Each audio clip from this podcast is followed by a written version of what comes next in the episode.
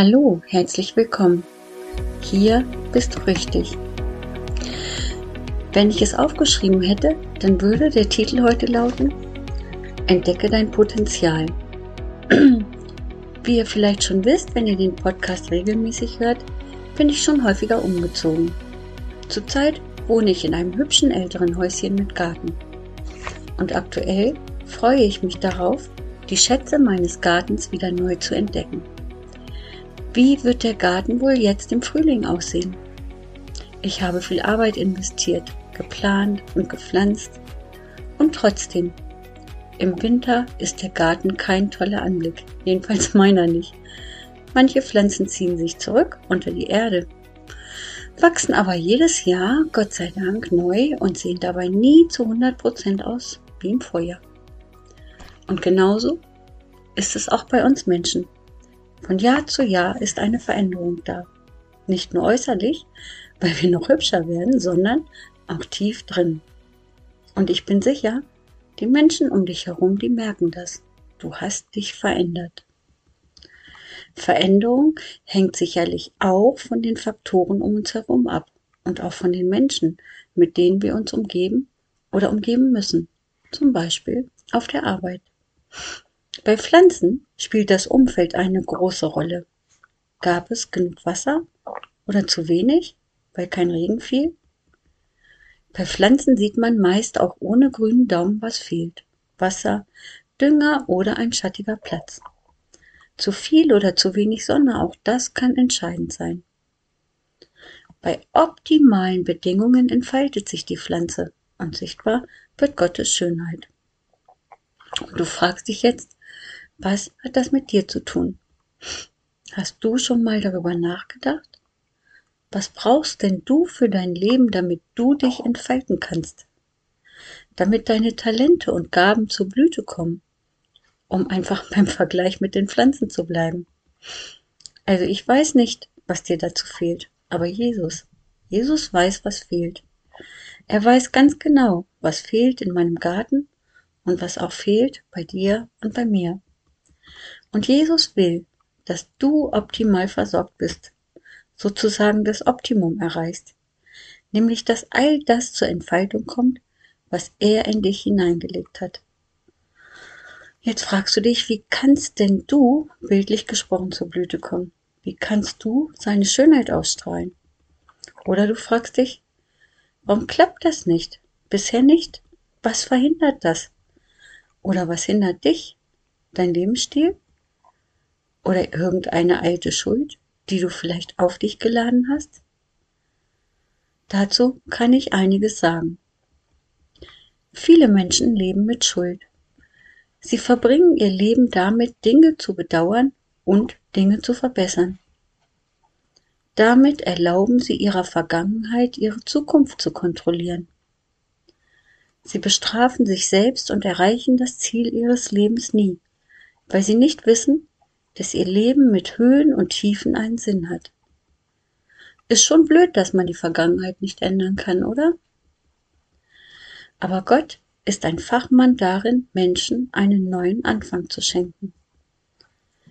In Psalm 32, Vers 2 steht, Freuen dürfen sich alle, denen der Herr die Schuld nicht anrechnet und deren Gewissen nicht mehr belastet ist. Vielleicht hast du Angst. Angst als Folge traumatischer Erfahrungen oder unrealistischer Erwartungen. Glaub mir, es ist völlig egal, woher diese Ängste stammen. Angst ist wie ein Gefängnis, in das man sich selber einsperrt. Angst kann man nur mit den Waffen des Glaubens und der Liebe bekämpfen, sagt die Bibel. Im 1. Johannes 4, Vers 18 steht, die Liebe kennt keine Angst. Wahre Liebe vertreibt die Angst. Dann gibt es noch materielle Wünsche. Der Wunsch zu besitzen wird zum Lebensinhalt. Dabei wird ja immer vergessen, dass mehr Besitz weder glücklicher, wichtiger noch sicherer macht.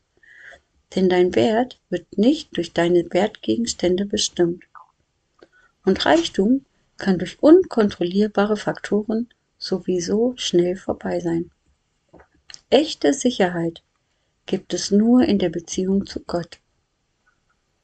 Aber auch das Bedürfnis nach Anerkennung kann uns antreiben.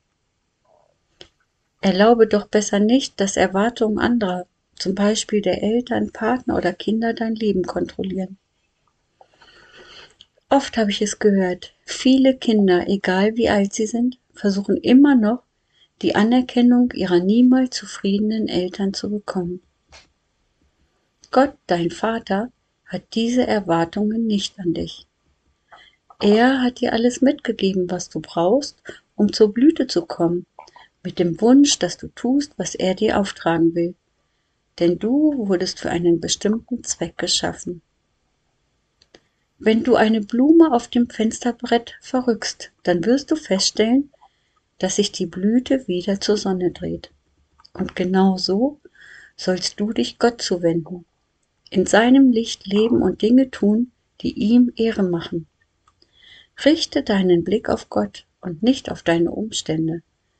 Denn in Epheser 3, Vers 20 steht, Gott kann viel mehr tun, als wir von ihm erbitten oder uns auch nur vorstellen können. So groß ist die Kraft, die in uns wirkt. Und genau daran will Jesus uns heute erinnern. Diese Kraft, seine Kraft, sie wirkt in dir und in mir. Und wieder möchte ich beten und ich lade dich ein, mitzubeten. Sprich mir einfach nach. Lieber Herr Jesus, wir danken dir für deine Gegenwart. Füll unsere Akkus neu auf heute Morgen mit deiner Liebe und Kraft. Und hilf uns, uns neu dann nach dir auszurichten, damit zur Blüte kommt, was du in uns hineingelegt hast und du verherrlicht wirst. Amen.